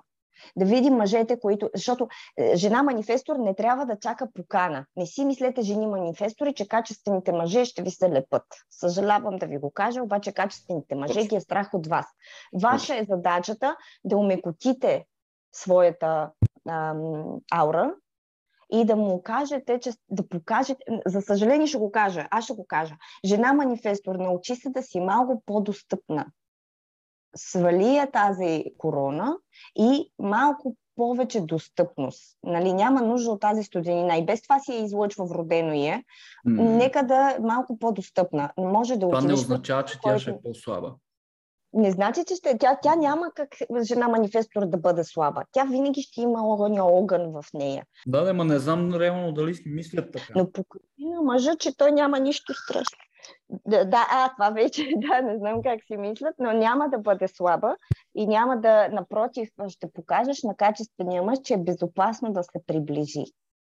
И то се случва с информиране, като можеш да му кажеш, можеш да ми поискаш номера. Можеш да ми поискаш телефонния номер. Или можеш да ме поканиш на среща. Или виждам, че ме гледаш. Аз също искам да те опозная. Напълно безопасно е за една жена манифестор. Това не значи, че след това ще продължиш да бъдеш ти в... Нали, той ще те види в някаква друга роля. То ще стане много естествено поле, ще му покажеш безопасно е. Няма да си отхвърлен. Защото това е усещането. Мъжете ви харесват, гледат ви, интересни сте им, обаче ги плашите. Покажете малко повече мекота, малко повече достъпност, не на всички, на онзи, който вас ви интересува. Първото нещо за жената манифестор е да разбере кой тип я интересува, а не да чака да я избере някой. Това е най-голямата грешка на жената манифестор, да остави на случайността да я избере. Нали, да остави, който мъж има смелост, нека се доближи. И те се доближават смотващи. Това е, че при някои работи. Те си знаят силата, знаят, че могат да порежат. И нали, тук идва вече от тази гледна точка, нали, жените през годините, нали, се в моите очи, нали, се подобряват нещата, издигат се вече, имат позиции, управляващи и така нататък. Нали, не е като едно време. Mm-hmm. И един вид има това аз да докажа, нали, да покажа, че мога да порежа всеки, няма значение мъж, жена или така нататък. Тук вече наистина това не е себето на манифестора. Да. Една жена, това което искам да се съгласим относно социалните роли, че жената трябва да работи с тази женственост. Независимо от екипаж си, ти трябва да си останеш жена. Дали си манифестор, дали си рефлектор, ще кажем и за рефлекторите няколко думи, защото те са най-малко изследвани, но да каквато и да си, генератор, бачка ти се работиш, работи като жена, мисли като жена, дръж се като жена. Ти можеш да си огън жена, но пак си жена. Покажи го това, покажи тази мекота, ти си тук да бъдеш, да дадеш женското начало. Няма нужда да си го мерим с мъжете. Точно мекота. Извинявам се за... израза обаче не е нужно. Нямаме какво да мерим с мъжете. Ние го нямаме това. Ти си жена, остани жена, работи през женското, говори през женското и действай през женската си същност. Колкото и да си говорим за равенство на половете, това е някаква пълна глупост. Това е моето мнение. И според мен също е така. Женствената енергия. Аз съм виждал жени, които са мега успешни. И с бизнеси, и в корпорации и така нататък, които работят с своята женственост. То е уникално нещо. И е супер сила. В смисъл, усеща се мега сила. Точно така. Нали? Защото, може би аз само така си го представям, но някои хора смятат, че като кажа нали, бъди в женското, по-женствена, върши си нещата с женственост, си представят, че трябва като пеперутки там да подскачат нещо и да го играят игривичко, такова безопасничко и някакво такова. Не. Женствената енергия, според мен, е просто наистина, с една грация се случват нещата. Да. С една топлина. Да. Не е като мъжа, който... Докато мъжа трябва да е, нали, това, ето тук трябва, нали, мъжа, нека си остане в мъжкото, той нека да бъде мъж, дори чакайки покана, той остава мъж. Дори задвижвайки процеса, не е нужно да бъде, ако е манифестор и инициира, той не е нужно да го прави по арогантен начин. Тази покана може да се случи съвсем пак ефирно през него, но тук наистина смятам, че всеки трябва да работи със себе си и това, което усеща, но жена манифестор, често я виждаме в мъжката роля, тя страда от това, че и тя дърпа каруцата, управлява по мъжки, главата на семейството е и който и да е мъж се чувства потиснат от това. Абсолютно, така е. Тя си има един поглед. Има си изключение. На някой им е удобно. Някой им харесва, да. Някой си се напасват. Ние не казваме, че някой да. На някой си им харесва, някой да движи, да бута нещата. Те, ако може да си седат на дивана и да си гледат телевизия по цял ден. Той се седи, пък тя на нея е удобно, защото той казва, жена, ти си прекрасна и на нея това и стига.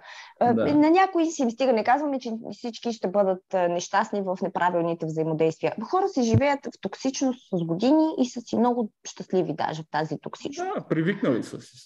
Свикнали са си, добре си им е, създали си среда. Всичко, ако си окей с това, живей го. Ние говорим за тази автентичност, която носиш в себе си, която може да задвижва. Жената манифестор е единствената жена, която може да пише първа, да се обади първа. Даже не е единствената.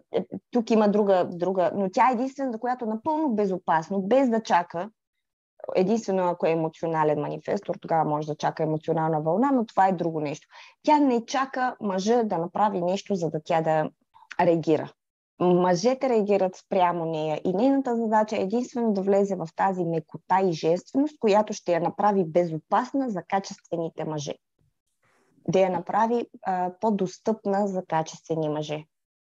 Защото качествения мъж, той не му се занимава с главоболия, да те гони, да те преследва, да ти пада в краката, защото той също е търсен. Mm-hmm. Няма значение реално къв тип е. Нали, тук говорим за качествени мъже и жени, нали, има си някои неща, които нали, няма как да ги изискваш от такива хора, защото... Ма времето на всички ни е ценно. Да, и ако си такъв човек, трябва просто да го разбереш, че ако, примерно, нали, качествен мъж, качествена жена, и двамата трябва да не просто да се гледат като себе си, о, аз съм висока летва и всеки трябва да се бори за мене, ами да разпознае, че нали, ти се грижиш за себе си, развиваш си и така нататък, цениш си времето, еми цени времето и на другите. Нали. Точно така. Да, точно. Да има тая взаимност. Окей, ти виждаш себе си като висококачествен, нали, високостойностен човек, но то, за да имаш и високостойностен човек в живота си, ти трябва да ги разпознаваш и да се отнасяш така, както искаш да се отнасят и с тебе. Точно така. Браво, много хубаво. Ако искаш някой да ти даде възможност, дай възможност и ти. Ако искаш някой да се грижи за тебе, погрижи си ти за някой. Точно така. Да. Точно. Не е само да стоиш и да очакваш. Да, да стоиш и да... Знаеме, че нали, особено хората, които слушат моите подкасти, нали, четат статиите и така нататък, вие сте хора, които се развиват. Разбира се, че сте високостойностни хора, но нали, всеки имаме уважението да прави нещо. Нали, да направи някаква крачка на някъде. Въпросът е според стратегията да си я направи. Не само да... Да е просто по социалните норми. Да, да сложи короната и да... Да, защото жената манифестор много е удобно това. Ти стой и чакай, нали? Той ще се изчупи краката, ще стои пред вратата, там ще те чака или ще плаче за теб и ще ти се моли. И жената манифестор, четейки някаква такава статия или гледайки филмите, в които мъжете ще се изчупат краката, самолети хващат, гония по летищата. Тя казва, ами да, точно така. И на нея и направо прекрасно се чувства в такава. И си казва, ето сега, ако така, тя му казва не и тръгва. И чака, и се върти по летището, защото никой не я гони. Да. И тя казва, сега пък той не ме гони. И се получава това разочарование в манифестора. Той идва гняв. На манифестора мязовата тема е гняв. Тя е гневна. Тя влиза в една агресия. Тук много често феминистки и жени, които мразят мъжете или ги смятат за нищожества и които, нали, зависи и там как е, но има жени с много силна агресия към мъжете. Често ги виждаме като жени манифесторки. Но пък познавам и жена манифестор, която работейки изцяло с женската си енергия, тотално е в един контрол. Това е жена, която само с поглед мъжа и козирува и с удоволствие козирува. Но иначе той работи, той главата на семейството. Но тя само като го погледне... Точно за това говоря за манифесторките с женската енергия, които работят. Да, тя дори не трябва да сви очи. Това е жена, която просто само го поглежда и той е пружинка и я обожава и е главата на семейството и тя по никакъв начин нищо не си мери с него. Но той просто се върти около нея един генератор, който се върти и е уникално. Това е взаимодействие. Една жена манифестор женската си енергия, това е страшна сила. Това е вау. Но да кажем за онези трудни персони 1% и ще приключим. Последно рефлектора. Рефлектора е това, дето го каза, тази надменност. Често виждаме рефлектора в една надменност. Рефлекторите са онези, които те са напълно отворени, с напълно отворени центрове и те са нашето огледало. Огледалото на нашето общество. Рефлектора го усещаме като човек, който държи едно огледало пред нас. Когато срещнете рефлектор, вие искам да знаете, че не виждате себе си. Рефлектори, на вас ви казвам, че който гледа към вас, той не вижда вас, вижда себе си. И вие виждате него. Те много внимателно трябва да преценяват къде се чувстват добре и къде не се чувстват добре. При тях това е най-важното. Тук добре ли ми е? Чувствам ли се добре? Чувствам ли се в някакъв комфорт? Дали ми е здравословно? При тях въпросът е здравословно ли е за мен тук, където се намирам? Рефлекторите са майсторите на дългите приятелства, на дългите познанства, дори да го кажем. При тях стратегията за изчакване е 28 дни. Цяла една луна трябва да мине, докато рефлектора знае какво изобщо прави при този човек. Дори да се е получило някакво взаимодействие или пък 28 дни може да се срещат в дискотеката. Той дори може, има абсолютно... Рефлекторът е този, който най-много трябва да пусне бързането. Рефлектори изобщо не ви е в ваша полза да бързате, да пришпорвате, да прибързвате. Вашата стратегия е да чакате и то да чакате 28 дни. Вие не чакате отклик, вие не чакате покана, вие не чакате нещо друго. Вие се събуждате всеки ден различна личност. Това е много странно при рефлекторите. Те са супер странни птици. Обаче, знаеш какво съм забелязала от моя личен опит, защото много малко още изследвания има за рефлекторите, тъй като са минимален брой, 1% от цялото ни общество. В моята група аз си правих една статистика, когато имах 700 човека в групата Human Design с Ирен, там имах 7 рефлектора. Точно 1% от... Сега не съм наскоро проверявала, но интересно. Разбираш ли колко малко хора? Първо, че са малко като част от обществото, второ, че малко от тях пък се занимават с дизайна. Тези, които са го разбрали, се захващат, но сега тепърва ще имаме опит с тях и трупаме опитност. Така че всеки рефлектор е добре дошъл да споделя своето усещане, защото така ще се запълни базата данни на Human Design, с опитността на рефлектора. Но рефлектора е огледало. И ако имате връзка с рефлектор, то вие виждате себе си. Работила съм с такива двойки, в които мъжът е рефлектор и е много интересно, защото той може да мълчи и докато мълчи, жената се чувства обидена, засегната, подценявана, неуважавана или обратното, обичана, обожавана. Това е в нея. Тя има да работи със себе си. Тя сама се самокритикува, самосаботира, от себе си е недоволна. И това беше много трудно да се обясни на тези клиенти, защото рефлектора е огледало. Ти виждаш в него това, което има в теб. Mm-hmm. Аз имах връзка с рефлектор миналата година. Много интересно. Я разкажи сега за тази опитност. Да, супер интересно. Ти виждаш ли себе си в това огледало? Абсолютно, те са малко леко. Кажи ми, дали това би се потвърдило? Както ми излезе, аз понеже съм горе-долу в нещата, буквално както излезе някаква дума или изречение от устата ми, и се улавям. Mm-hmm.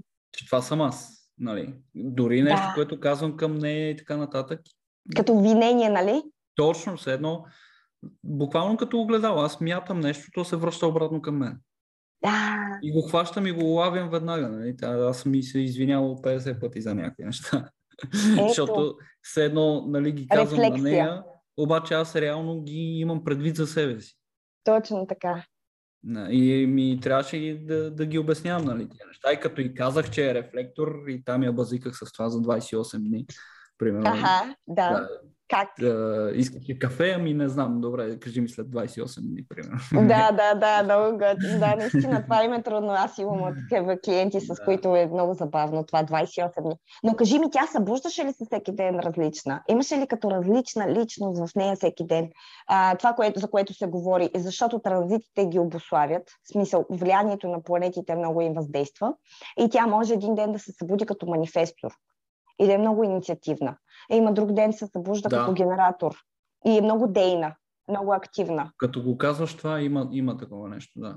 Да, един ден се събужда... Сега го лавям, нали? Да, точно. Не си го знаел като механика. Те се събуждат в зависимост от това как планетите... Не съм го разпознал. Да, и те са много адаптивни.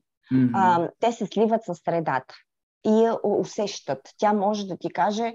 Тук не е добра среда, средата не ми харесва, средата е лоша. В смисъл, това е хубаво да се слушваме в рефлектора. Той казва, тук е полезно да бъдем. Тук тези контакти са важни. Това е тяхната роля в нашето общество е да ни даде огледалото на обществото. За съжаление, мнозинството от рефлекторите, така е статистиката, не мога аз да твърдя от мой личен опит, но статистиката показва, че доста от рефлекторите имат зависимости от тази трудност да преработят всичката информация, която тече през тях. Да. От всичкото тази чувствите, те са чувствителни, много от към среда, от към взаимодействия. Реално попиват средата. попиват средата. И ние, тъй като живеем в една много откачена среда, в смисъл, обществото ни е нездраво. Такова е, каквото и да си говорим, обществото ни не е здраво. Ние сме в някаква пълна лудница. Тепърва ще предстои да се подреждаме като общество и да се изграждаме като една по-висша раса, но е лудница някаква пълна. Хората са объркани, оплашени, стресирани и рефлекторите го усещат всичкото това. И по-голям процент от тях има някаква развита зависимост, дали ще алкохолизъм, дали ще наркотици, дали някаква друга зависимост. Голяма част от тях го имат, опитвайки се да избягат от всичката тази своя чувствителност.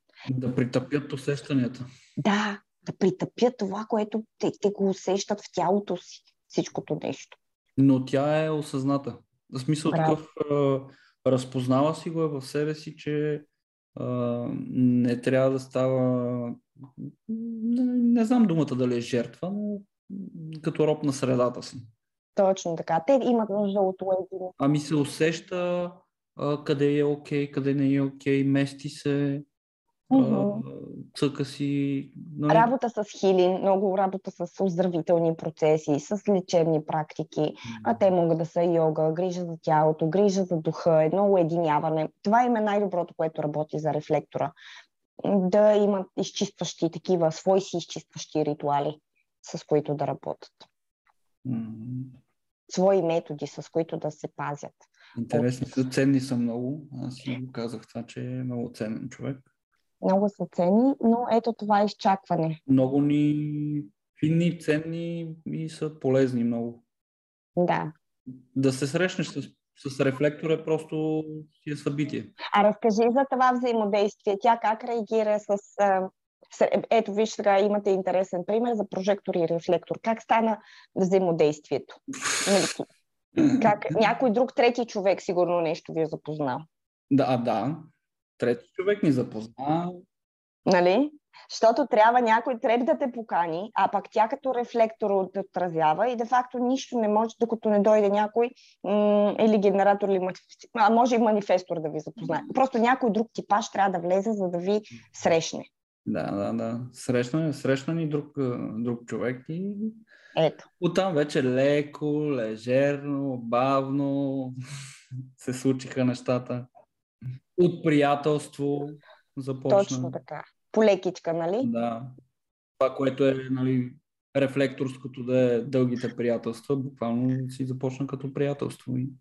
Точно така. Степенно, леко, бавно, лежерно. Ето, и затова ви се някак получило, защото сте влезли в правилно взаимодействие, по правилен начин. Ако ти беше инициирал или тя нещо беше, щеше да стане друго, нямаше да се получи.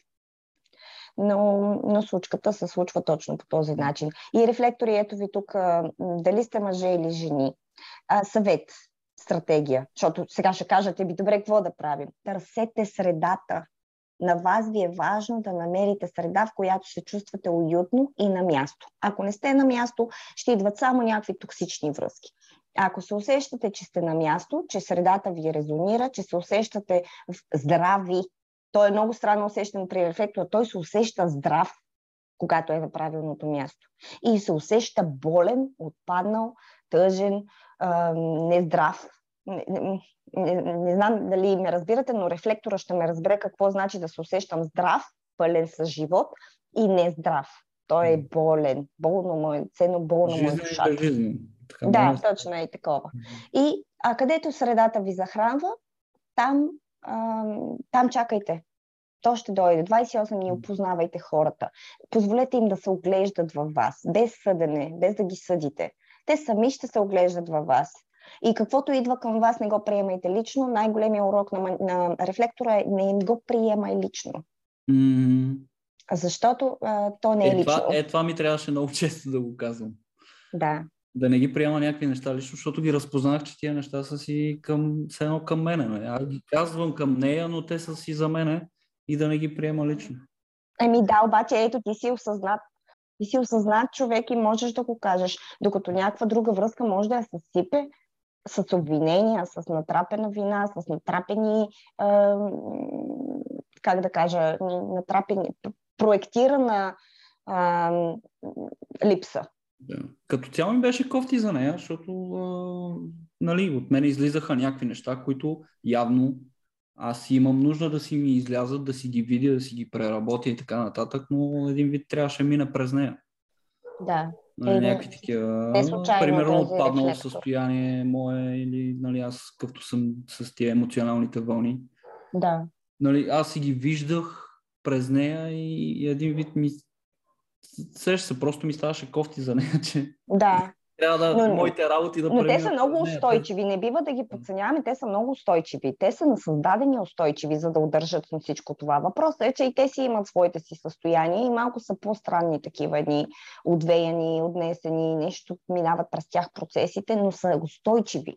Не бива да имаме така толкова жал към тях, макар че ни става направо, ни става жалничко. То всяка живота ги турмози. Аз, защото нали, като някакво нежно създание гледам и затова ми е. То не е точно жал ми, са един вид иска ми се да предпазя, ама как да предпазя, като това нещо вече е минало. В смисъл, да. Казал съм нещо, което съм си го разпознал, че е някаква моя... Което се ударило в огледалото, да. Да, някакво мое нещо и един вид се чувствам, все едно съм е обидил. Да, да, да. Напълно нормално е твоята... Аз си желая всичко най-готино, най-добро, най-хубаво, най-нежно, най-приятно, обаче то не излиза винаги така. Да, да. Беше интересно. Но ако имате човек-рефлектор в живота ви, винаги го питайте как се чувстваш, как го усещаш това, как го чувстваш. Най-хубавите въпроси към рефлектора са как го усещаш, как го чувстваш. Те най-точно могат да ви кажат кое как се усеща. Дори и вие да сте с най-добрите намерения, те ще ви кажат, те ще ви огледат и ще ви кажат какво им звучи, как им звучи, как го усещат. И е много, много хубав. Рефлектор е точно рефлексия, саморефлексия. Те са си едни създания, които имат нужда от този целият цикъл да мине луния, за да вземат решение за това какво ще правят, дали изобщо ще влизат в някакви отношения или не. Интересни личности. И така обобщихме ги. Това си беше така доста широко и дълбоко обобщение на типовете и как взаимодействат с средата и ролите в обществото. Супер интересно. Надявам се наистина, че е било полезно и интересно за хората. Извинявай, какво? Не, казвам, ето тук, надявам се, че отговорихме на въпроса защо на едни им се получават, и на други не чак толкова. Или съвсем не. Да, дано ти си успява. Моята роля беше само да прекъсвам и вкарвам някакви работи от моя личен опит. Полезни или не, това е положението, това е моя подкаст. Така. Да, много полезни включвания направи и ти. Ще се радваме, аз мисля, че ще имаме, аз много обичам обратните връзки, така че кажете вие как го усещате. Ако има къде да споделят... Аз нямам място за коментари, обикновено ако така оставам по хората, които искат да си кажат мнението, да ми пишат налично. Защото нямам време да чета, да гледам всички коментари и да такова. Ако някой нали, реши да те, просто да направи усилието, огромното усилие да кликне още 2 пъти, за да стигне до личните ми съобщения и да остави обратна връзка, какво му е харесало, как му е помогнал. Да, нека ти пишат да кажат как са се усетили, дали им е било полезно. Аз мога, като манифестиращ генератор, да ги приканя и да ги инициирам, защото имам тази привилегия, като човек, който може или полекичка да инициира някой път, след като съм информирала, така че информираме ви и ви приканвам да си кажете дали ви е полезно и на къде искате да работим с някакви други интересни за вас теми. Да, имаме нещо предвид. Няма да казваме за сега. Работим за вас. Да. Нищо. Какво точно ще се случва и как ще се случва, ще си му дойде момента, но мислим ще има нещо за вас. Точно така. Което ще ви бъде много полезно. Да. Да, какво искате да разберете, какво ви интересува, нещо примерно да сме закачили, обаче да не сме да обяснили. Имате нужда да чуете повече или за някакви други сфери, примерно, защото ние засегнахме реално предимно връзките и в работата тук тамена. Да. Как се случват нещата, но пък някой може да иска да знае за нещо друго, деца, семейство и така нататък.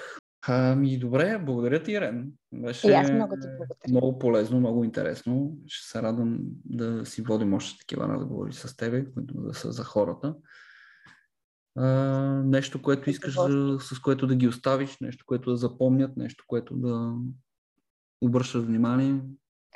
Най-важното, на което да обръщат всеки един от архетипите внимание, е как се усеща тялото ви. Тялото ви има си функция да ви уведомява емоциите, как се усещате, как се чувствате, кое ви бута и откъде ви дърпа. Просто започнете да сте малко по-съзнателни с това какво се случва вътре във вас. Намалете малко звука на външната среда и увеличете този вътрешния звук. Той много ясно ви показва. Няма значение кой архетип сте, коя зодия сте, кой ви е възпитавал, от кое град или село сте. Всичко е навътре. Увеличете го този вътрешен глас и намалете малко външната среда. Това е моето посланието изобщо на моята работа и с това, което се занимавам. С това съм съгласен. Аз даже като си стартирах бизнеса, там тага ми беше отдолу, тайната на успеха са в теб. Да. Просто трябва да си слушаме наистина вътрешния глас. Оттам се започва. Да чуваме себе си. Точно така. Всеки може да чуе хората отвън. И новините, и радиото, и този подкаст, и така нататък. Ама да чуваш себе си и да се разбираш, това е най-силното, най-великото нещо. Тук си иска работа. Да. Това е работата, реално. Да. Себе си. Да. Да стигнеш по-близо до себе си, според мен. Да, затова сме ние тук като учители, помощници, ментори. Минали сме го. Да не мислите, че ние така сме се родили. Ние сме минали през всичко, за да стигнем до някакви изводи и да търсим. Болки, разочарования, наранени чувства, разбити сърца, чупени глави, пропуснати възможности, какво се седите? Да. Всичко. Минава се през тия работи. Няма страшно. Тук сме едни за други да си помагаме. Ако не сме ние, ще е някой друг. Просто намерете си, да се казва. Усетете който човек ви, да. Менторите, които или помощта, която ви резонира най-добре. Това ми е призива към всеки. Просто наистина да си намери източник, приятел, познат, ментор, коуч, каквото и да е, което наистина да му помогне да се свържа със себе си. Да намери истинското себе си, истинския си път и начина, по който му се случат нещата с лекота, защото аз вярвам, че при всеки човек нещата могат да се случат с лекота. Точно това е, което казваш. Всичко се случва с лекота, когато си себе си, когато си автентичен, когато и от теб извира. То твоето много трудно можеш да го прецакаш. Това с напъването, hard work, работи здраво, това са неща, които просто само като ги видя в пространството им жегваме, защото не го вярвам това. В смисъл, да, здравата работа е част от нещата, но и умната работа. Нали? То е хем да работиш умно, хем да работиш здраво. Това означава, примерно, като си работиш върху него, работи си върху него. В смисъл, ако пиша статия, не е да напиша една дума и да си поглеждам телефона, да напиша една дума и да си поглеждам телефона. Да. Действаш си върху нещото, ако е за 5 минути, за 10 минути, за 5 часа, няма значение. И това, а не да се пресилваш, пренавиваш и само защото някой е казал, че работи 16 часа на ден и така е стигнал до успеха, това означава, че всеки трябва да работи по 16 часа на ден нон-стоп, за да стигне до успеха. Всеки си има неговия си темпо, метод, начин, тертип, просто да си ги намерим. И затова сме тук, ако можем да помогнем да си намерите нещо. Точно така. Супер. Това е чудесен финал. Благодаря ти много отново. Продължаваме. Аз много ти благодаря. Добре. Чао на всички. Somebody's counting my money. So much that they can't see the top of the stack. When there's a will, when there's a way, money's gonna find my hand one day. When it does.